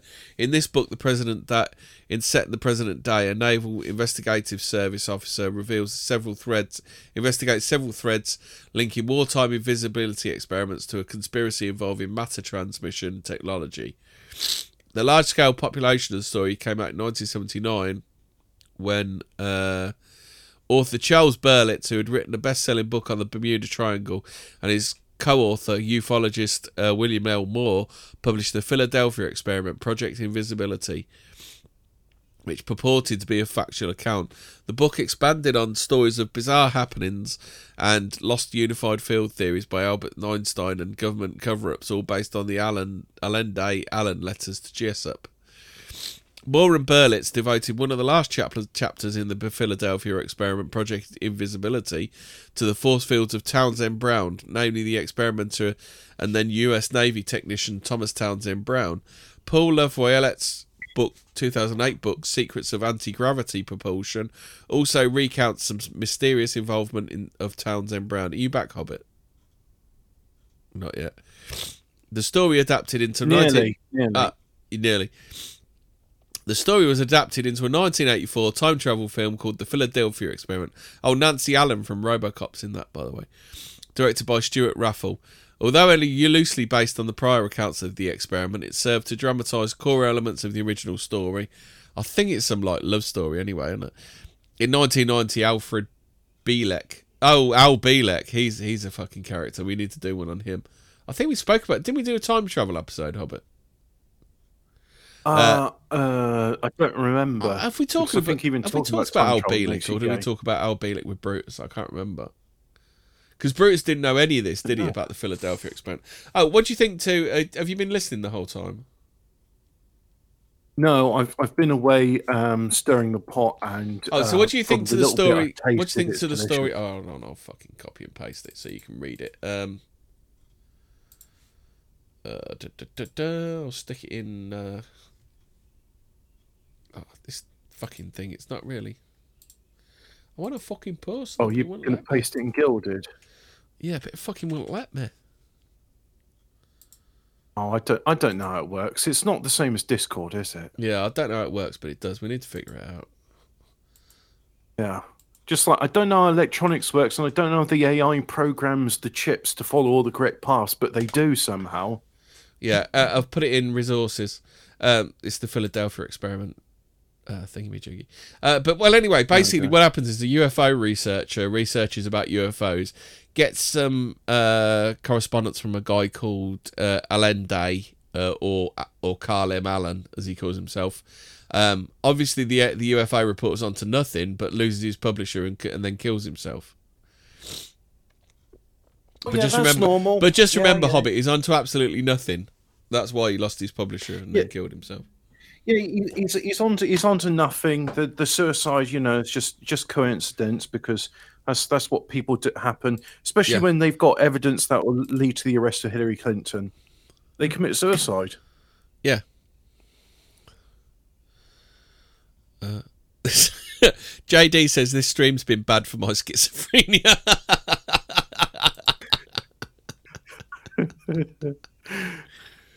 But has it been good for your understanding of electronics and like? I don't. I, I mean, the thing is, I say this and like full well, like okay, so the music I make, uh, some people describe it as dark and spooky. It's not all dark and spooky. Some of it's quite nice, and uh, it's well, we're it's talking to you on full well technology now, aren't we? It, it brings people together. But what I'm what I'm saying here is I know full well like the music I make wouldn't be possible without these electronics, which has got it's full of these little chips what do all this strange stuff. No, but that said, there are uh, analog synthesizers which use valves. They probably still use integrated circuits in them because um, like uh, it, it's very easy just to use a timing chip and I, I got curious about this. I said, "Oh," I asked somebody, I said, how does um because when you when you hit uh, a key, it's velocity sensitive. How does it know when I've tapped it a little bit or tapped it like a lot? And the answer is it's usually two or more switches. And there's a timer circuit, and it's saying, like, okay, the time between you touching that switch first and then touching the second switch was this many uh, fractions of a second. And therefore, I say you've done a shot, you've done a slow press. So I'm going to say that's a quiet note. As opposed to if you hit the key really quickly, the time between hitting the first switch and the second switch is very little. And then it goes, okay, the time was a much smaller fraction of a second, therefore it's going to be a loud note.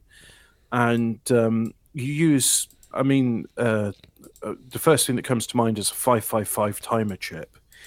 And uh, you, you'd have a, a quartz oscillator crystal uh, with that. Not not the same oscillator used for making all the sounds, but a different quartz oscillator which gives you a steady tone, and that steady tone would just say that.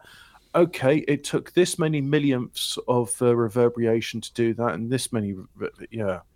So, none of these things, or the timing which is used to synchronize communications, wouldn't be possible without vibrating quartz crystals. Hey, that's a thing. Um, Oh, uh, Interdimensional Lizard says, Your music equipment ever done anything spooky, phantom sounds, etc.?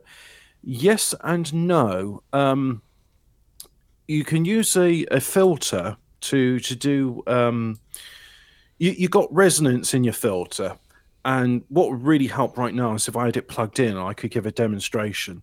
But if you turn the resonance up high enough, the filter starts to self oscillate. You don't need to put any input into it, and one of my favorite, absolute favorite songs what I ever done ever was called an avalanche of sand, which I'm unable to reproduce now because for whatever reason my computer's too Oh, noisy. so Hobbit, I has your do it. music equipment ever done anything spooky, phantom sounds, etc.? That's what I'm just responding to at this moment. Oh, sorry, Hobbit. Yes. Yeah. Sorry, I was reading No, I other stuff. I was to- wait.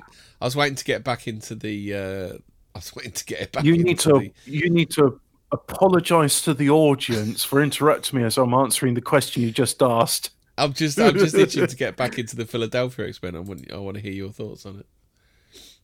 Hey, look at that. He says, Heavy Hobbit just fecking around, bit pissed. I'll have you know, I'm drinking the Council Pop today, or as the Zoomers call it, sissy juice, because there's something in the water that turns the freaking frogs gay. Uh, hopping hair, Hobbit. On my second bottle. Hopping, hopping hard. I'm going to have I've a got. beer I've got to get drunk. So I've got to deal with Gobinson and PPP in a bit. So Oh, yeah, there is that. Yeah.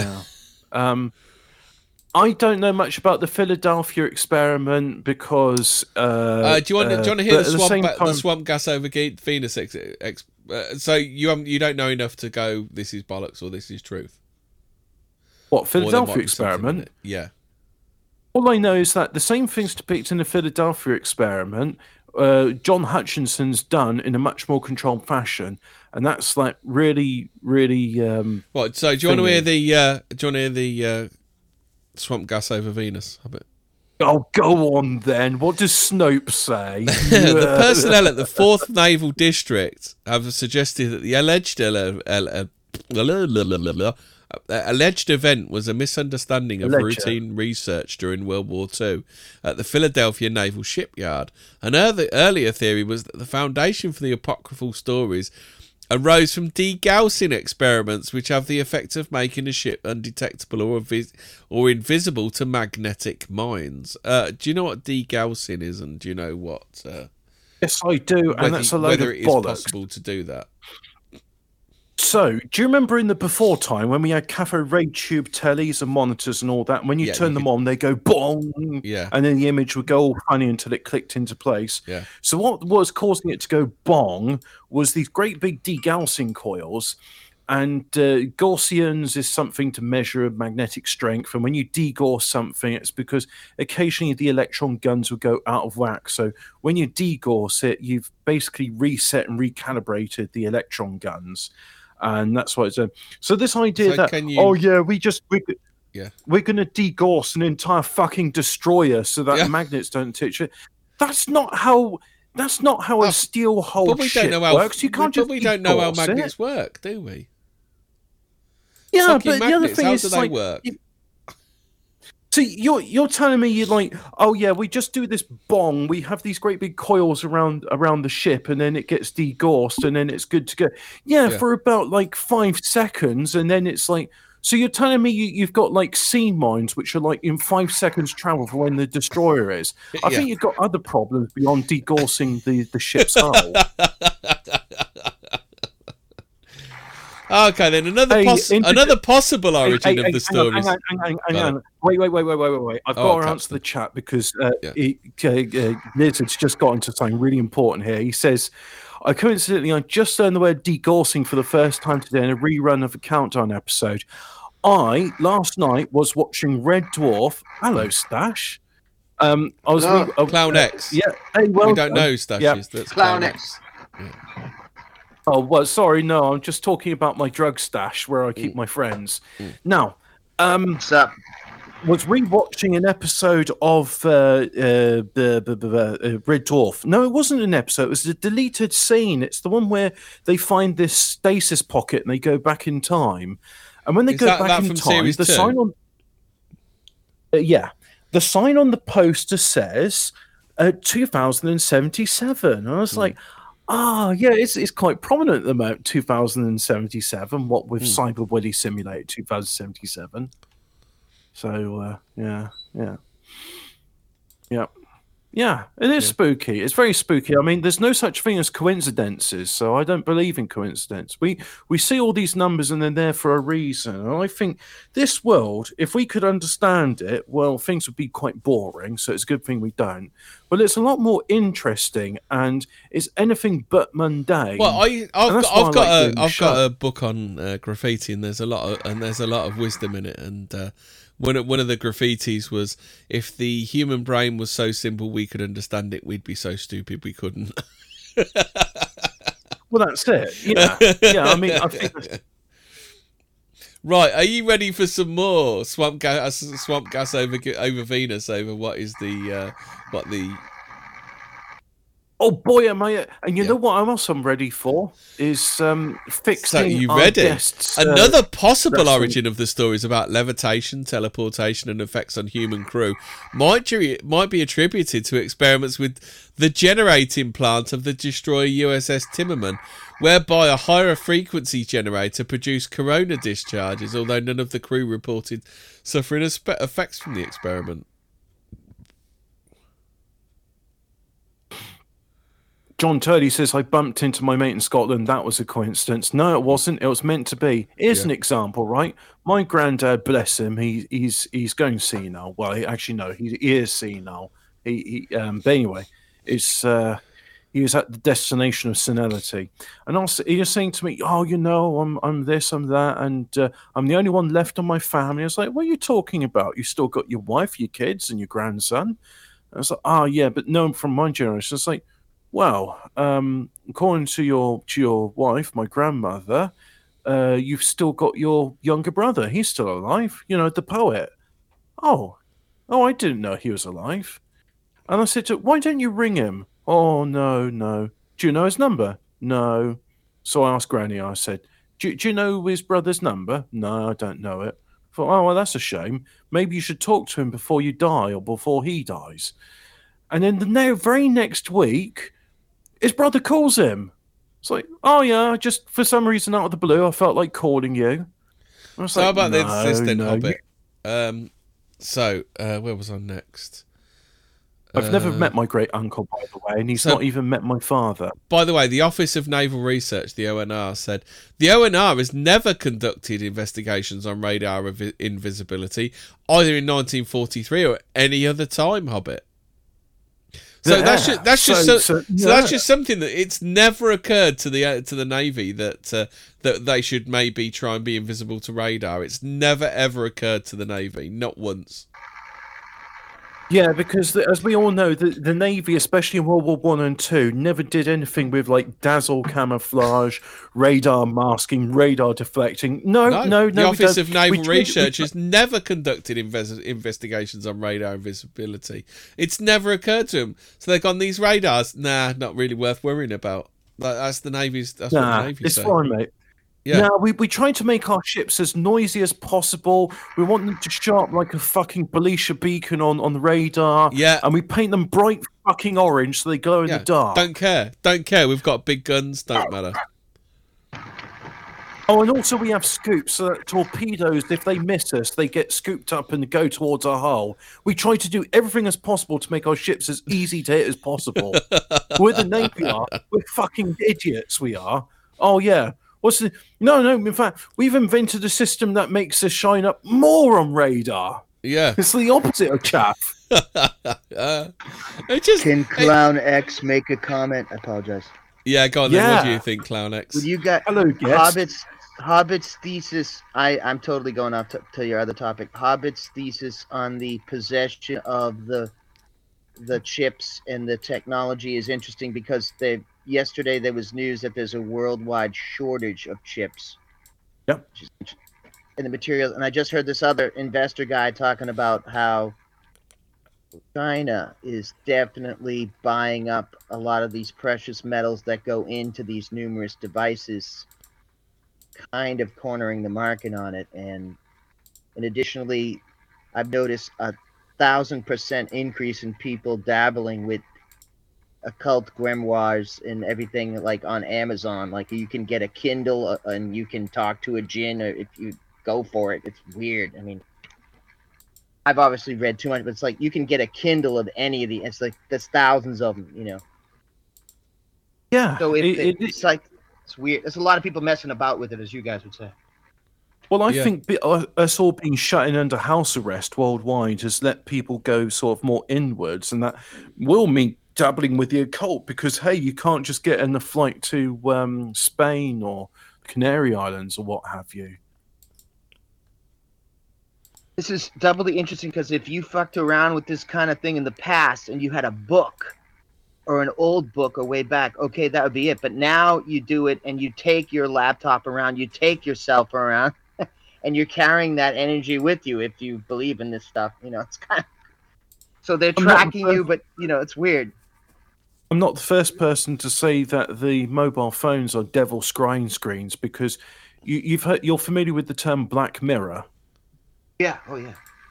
A Yeah, and- and- mirror? yeah. Yeah, and when, when you turn your, your phone off, you've got yourself a black mirror. It's something that you use to peer into for scrying purposes. And uh, as as we, we know from crystal balls and all this other thing, it doesn't just it's not just you peering into it; it peers into you as well. That is creepy. Oh, Hmm. right. In other words, whether it's off and on, you've got your scrying stone with you every freaking moment. Ha. Plus, you Hmm. infuse it with energy. Oh Yes, yeah, right. so all your attention's going to it. And this is why I've always been interested in the Olympics and World Cup, not because I find the events interesting, although Olympic dressage is beautiful. I didn't even know it was possible to Those make a uh, horse. those opening fucking such a way. ceremonies are a bit, aren't they? Just a bit, just Yeah. a bit. But um, that what you're before say, get Hobbit? talking, no, it's not. Um, uh, that that sort of that that's like the the obvious um, esoteric bit. I'm talking about the not so obvious esoteric bit. Um, but I, I I do want to say, oh, thank you for letting me know that's done. Appreciate it. So um, yeah. Uh, with the Olympics and the World Cup, you have most of the world's attention all focused on their the television sets, on the radio, and they're all focused on 22 men on the pitch. Well, 23 men if you include the referee, but the referee's not human, is he? He's just a wanker. So uh, you got half of the world's attention, if not more than half the world's attention, focused all on like uh, these 22 men on the pitch. And uh, I like going into pubs not to watch the event. I mean, I'll watch like uh, one which I don't care about, and I just watch the people there, and I watch you, the excitement and the tension is palpable. You can almost cut it with a knife; it's that thick, and uh, it is that I think to is is a form of like flowing of energy and attention. The only reason I mention that is because Stash is saying that we've all got our attentions focused on uh, these uh, scrying black mirrors, which, uh, when they're turned on with the screen, is either on Facebook, YouTube, or Twitter 99% of the time. Mm. Mm. and I guess magic is energy. So the more intent you get with it, the more power. So you know, somebody who's ever controlling the networks and you know, like the, these phones, that you're talking about a lot of souls with intent, and sometimes if you get a news story that triggers it, all that info, all that energy is going in a certain direction. Plus, when you look at the way some people cannot take their eyes off them much, you know. Oh, I mean, for, for me, it- it causes me physical pain to try and go to sleep without my my phone. I because I, I use it. I put on a podcast. I find uh, Tasob or TRS. Fifteen minutes of that works better than any um, drugs to to get to sleep. Yeah. Um, but I actually get anxious. I, there's been a few times where I'm just like, "Come on, let's pretend I'm a kid." But in the Why before like, times, oh my god, I haven't got my, I haven't got my, uh, I haven't got a phone on me. Shit, shit, shit, don't you? Yeah, yeah, and, and that's it. I, I, I mean, I, I say, come on, let's pretend it, it's 1996 and I've got a book. I'm going to go to bed. I'm going to have the light on. I'm going to read for a bit, then I'm going to go to sleep. Let's do that. And I did that last year, actually. I, I got a book and I read it, a proper, like, paper book, and I was reading it. And uh, Yeah, I've had, Yeah, I've had to force was- myself to start reading books again. not easy, is it? No, you do have to literally force yourself to start reading. John McNamara says, I'm surprised Hobbit hasn't gone off about dancing trees in Russia yet. Well, that's for the Tatari episode. And the cedars don't dance, they ring. They they give off a vibration which is quite audible and can be heard for miles around. And it's to tell people living nearby, harvest us, now it's time. Ringing cedars of Russia. Uh-huh. So, what do you think to the uh, to the um, Philadelphia experiment, uh, Clown X? I think it's an, oh, oh that old school conspiracy theory. I, I it's, Yeah. it's one of them that there's there's definitely so, something to, and it's hard to separate rumor from um, fiction. Well, I was actually I did I didn't know- actually know the timeline of it, but it turns out the first guy that uncovered it uh, was sent letters by this uh, by this Carl Ella M Allen guy. Um, tried to publish more books on UFOs. He lost his publisher and then topped himself on uh, uh, in 1959, four four years later. It- Which it's just like it's odd, isn't it? And then the the navy, connection. and then the Na- Navy's official statement is is the Office of Naval Research has never conducted in- investigations on radar invisibility. Well, like they've never tried to, uh, like they've never never ever tried to be invisible to radars. Okay, then you know I believe you. Oh right. never Yeah, ever well, have they, they tried to be invisible to to, radar. public.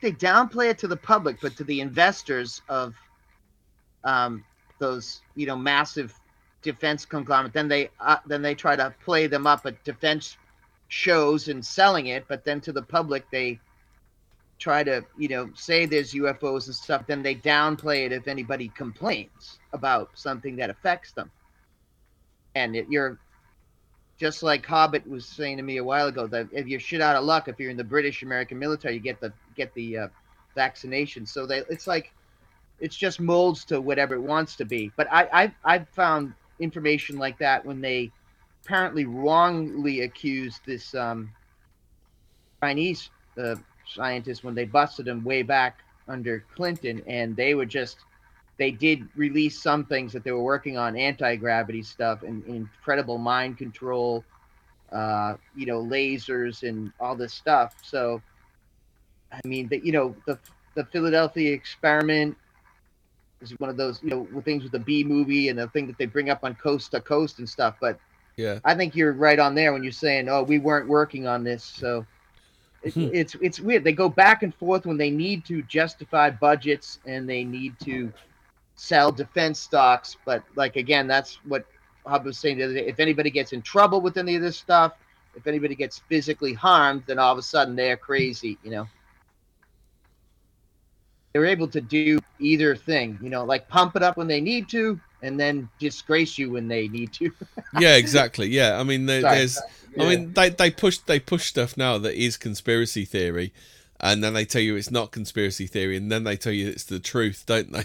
It's just they go through all of the three, Yeah. cy- all of the cycles on it, don't they? Yeah, they'll they'll brag about the efficiency of the new aircraft. Like a lot of them, I think JetBlue and some of those bought aircraft from Brazil, or recently Boeing just had trouble with a super sophisticated aircraft. But if you, as a citizen, go outside to a Western country and you say, "I don't like," I believe what some people are saying about these so-called chemtrails, which is nothing but geoengineering, which is the correct word, which is on which is on the Harvard website. Yeah, and geoengineering, by the way, was done in Operation Popeye in Vietnam, where they used weather warfare to cause flooding in the Viet- Vietnamese jungles. Oh Oh, yeah, shit, yeah have it's a- where's declassified and proven, right? book? Yeah, yeah. I found a book recently. But if you say I, I think I'm, I'm being affected by weather warfare or chemtrails or uh, aerosolized metals that are hurting me, and it's chem, they'll attack you as a lunatic and all that. But if you go to these huge institutions like MIT or Harvard or any of those things, or the comparable ones that you guys got, then they'll say they're working on it. You know, Well, I mean, just say, If I if I was to say that there are satellites in space and they can beam down a microwave beam into Earth, and the microwave beam is, is powerful enough to start forest fires, or can even be used as more of a weapon and can be used to uh, destroy uh, uh, like military convoys or something, and be like, okay, that's a bit science fiction. But if you were to say uh, the California wildfires are started by Jewish space lasers, then people are going to take the piss out of you. Just a reminder, chat. The reason we're talking about the Philadelphia experiment is because we're doing a thing about spooky electronics, and uh, we can't do a thing about spooky electronics without talking about John Hutchison and the experiments he's done into levitation and anti gravity technology. Which also involved the fusion of dissimilar metals or uh, dissimilar materials, just like as the uh, reports are of the uh, Philadelphia experiment. And we're talking about that because I'm saying that a lot of this technology, especially the integrated circuit, was reverse engineered from the Was- Roswell crash, which is something my dad taught me when I was six years old. Spoke with him recently, and he says, "Yeah, that's still true." Oh yeah, they just released that story yesterday, right? They're admitting it, or they're starting to admit, right?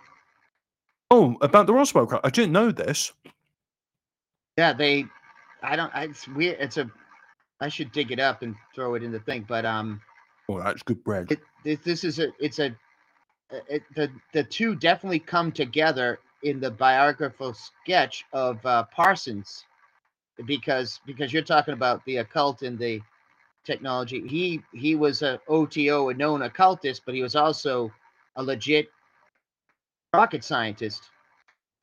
And, Well, uh, it's like I said, the um the, the the reason the cathode ray tube exists with televisions wasn't to broadcast uh, programming.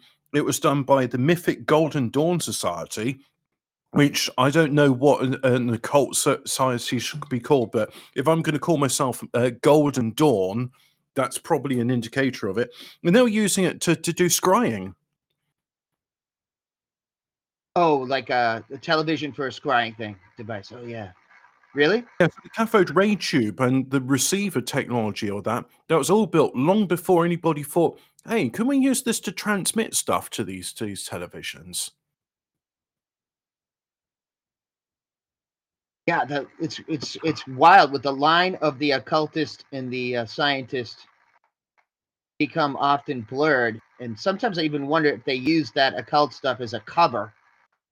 I don't know. You probably guys probably heard that Crowley was involved with the MI6, and they're Yeah. coming out with that more and more. Well, well, Crowley's. Um, I don't know what Jack Parsons was to Crowley, but Jack Parsons was uh, Jet Propulsion Lab- Laboratories, and uh, he was in Yeah. with not only Crowley, but he was also in with um, with uh, oh, what's his name, L. Ron Hubbard, and they created the. Is it? Oh fuck! It's not the Moonchild, is it? Because that's the one that Crowley created. Child, They created another one, didn't they? I can't need remember what it is. Child. Oh, oh, Crowley was no, no. definitely seeking out the Moonchild, and um, Mm. Marjorie Cameron and Parsons did go and copulate over at the university, um, uh, not horoscope, the telescope at over there at Caltech.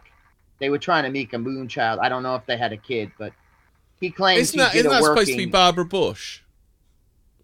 Yeah, Yeah, that's right. they've they've said that Crowley is related to Barbara Bush. Yeah, Well, that's interesting. So it's. I thought uh, Shakespeare's sister did a song called Moonchild, but King Crimson did a different song. Uh, so did Um, uh, Iron it? Maiden did one called Moonchild as well. It was on the seventh son of There's a Seventh Son. moon in everyone. A little moon child, you're not the only one. I don't What was the moon child all about? You've never heard Shakespeare's sister? Yeah, I've heard Shakespeare's sister, but I've never heard that song, Moonchild. Well, the, the Moon Child by Shakespeare's sister is a good song. Uh, Moonchild by Iron Maiden's a good song. Seventh Son of a Seventh Son is a good album. So don't there's all know. these bands Did doing a song have called a Moon sorry. Yeah, Barbara Bush. Yeah, apparently it was. Uh, oh yeah, Bush. okay. She does look like him.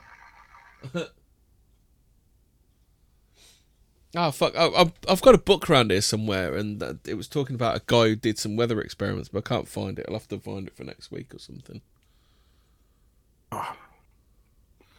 Anton Le Sandazar LaVey or whatever, the Church of Satan guy, he definitely had a daughter. She's she's out there. Anton She's Anton a- Oy Vey, we call him on this show, uh, Clown X. Yes, he,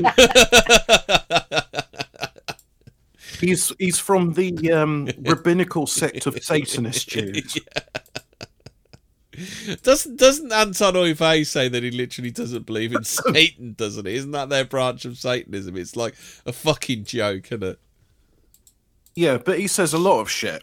Yeah. I mean, he's literally there to dis- destruct dis- dis- destroy it, isn't he? Well, he's there to just put in a load of lies and disinformation to um, Yeah. throw people off the scent. He's a disinformation agent. Disinfo. Isn't Probably dead most of these occult things have a guy like that, right? They're all probably every group that makes any money has a front guy that does a lot of lies. I would imagine, right? I don't know. Well, I mean, you don't want the public uh, gaining uh, knowledge of your deep secret inner wisdoms or whatever bullshit you're trying to sell to your cult members. Yeah, I mean, you, you, yeah, you don't want them actually knowing what's going on, do you? I mean, that's that's that's what uh, that's what Scientology does, doesn't it? I actually, I actually watched a bit, watched a bit of Going Clear again the other night. Have you seen that one, Stash? Uh, about the lady that professed it, I've seen parts of it. Yeah. I Uh, think Going, even his Going son Clear's the, wrote a Sci- book. the Scientology one about um, all these all the people that have gotten out of um, Scientology. You know, people like Mike Rinder and people like that. Yeah. Oh yeah. In relation to Judge Rinder, Uh, nah, he's a bit less gay. He's he's an Australian. I was uh, going to. Mike Rinder is. Judge Rinder is offensively gay. Have you I think seen the, him Aussie, in the Big Aussies were quite into their Year uh. Scientology, weren't they? Oh, Struth, mate. It's just Abo magic. It's just ab- it's just the abos, isn't it, mate? I definitely think it's a better a bunch of bull. But every time somebody gets down on Scientology, I agree. But then I always wonder: every company, every freaking thing that people are part of, it usually has some of that mind crap, right? I mean, Oh yeah, Yeah. I mean, adver- advertising agencies. I, I think they, they they would spend fortunes on this kind of stuff, aren't they? Brainwashing people. yeah. No matter what company people work for, or even government agent, they they pump you up, and, you know. Otherwise, you won't move up the ladder. So I'm surprised the number of bands who come up with a Moonchild. I know I've said it before, but um, what's a Moonchild? Like uh, literally an antichrist person they're trying to produce. They're, But when they're really- Shakespeare's sister, um, a band with they're- um, quite moribund uh, uh, optics, was saying there's a Moonchild in everyone. Ah, that's creepy. interesting. Uh, so where is it? Oh, Moonchild was. Oh, a- here we go. I looked at the world from another star. That's when I discovered who you really are. And now I'm hungry for the taste. and life is just too good to waste. So take off into outer space. I'll see you there.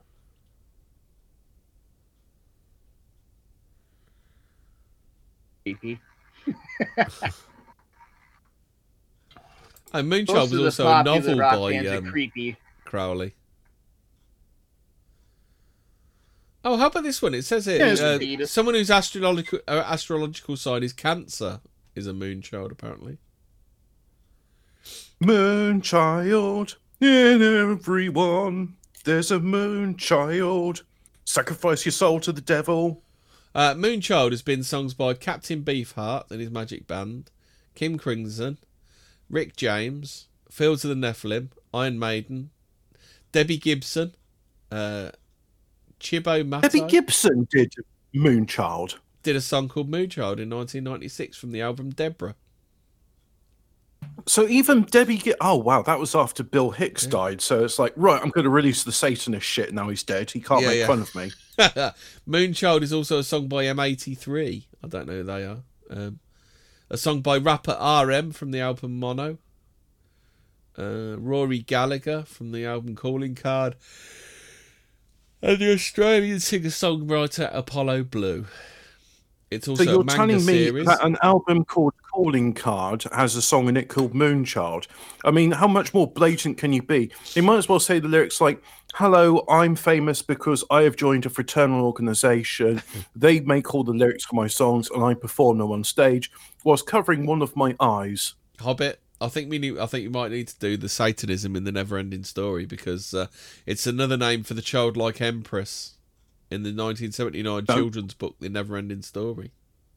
No, that's a beautiful. That's a beautiful film, and it's beautiful adventures. Nothing think- satanic about Well, it. it says it's from the book, The Never-Ending Story, so they must have dropped it for it. I didn't even know it was have a book. book of Did you know it was- Did you know it was a book? Well, how can you have a book of the never ending story? Because you never get to the end of it. Yeah.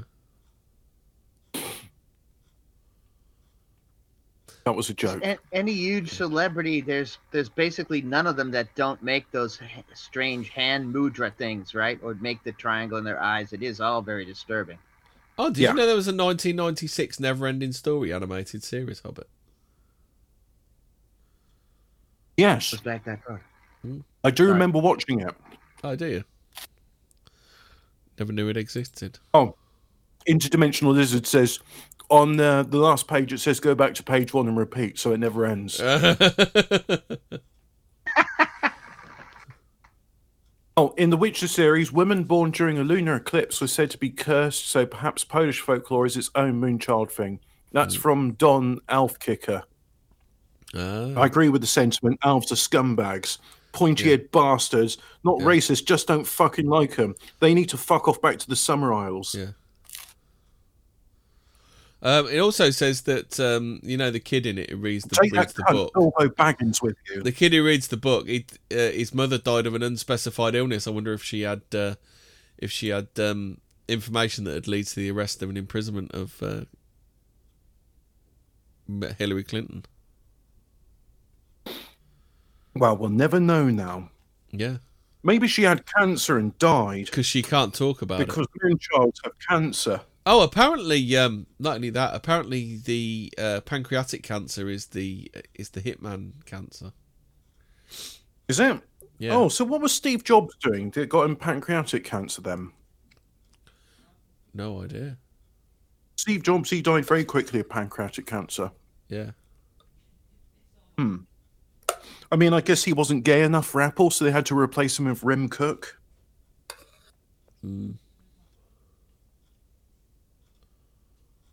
I like how um, Donald Trump used to refer to um, Tim Cook as uh, Tim Apple.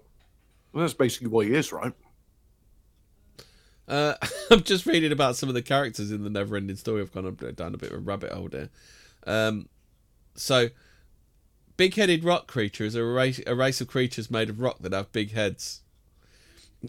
bird humans Yep. are a race of bird-headed humans. Elephant-headed that's creatures are humanoid elephants. Just in case you didn't know this stuff. Uh, four-faced people, what are they, hobbits think? Are they people with three faces? Yeah, that's it. Uh, Monkey-headed creatures are creatures with monkey heads. Um, I'm not reading anymore because that's drivel. I mean, why would you need Oh, to do in that? to your, your question, um, Lizard, uh, how would I rate the meal? A bit too much uh, fire, not enough salt. Could do with some cheese. Too much Weetabix. Um, uh, how much Weetabix? no, we were talking about have Weetabix with gross shit on it the other day, weren't we? But you mean like attention-seeking people say, "I do this to my Weetabix"? Yeah. Right, so we're at at, at nine o'clock. Um, Yep, that's it. Fuck off now. yeah. Go away now. Um, hold on, I'm just looking So for the if Daka everybody Jaka in the world gets the vaccination and it's got the nanotechnology in it, and going on with Hobbit's saying, when they go to 5G and then to 6G or whatever, uh, Six six six G. 6G, they'll they'll probably be able Well, to we'll be shut anybody the of off that 5G. they don't Why are like. they Right? planning 6G? I don't know. I, I wonder if they're going to have that. I don't even know. Six six six years just when the devil comes out and he's Right, got there's like a the, direct uh, tap into There's your the link for Daka Daka channel. Uh, go away now. Hobbit, do you want to say go away? Go now? away.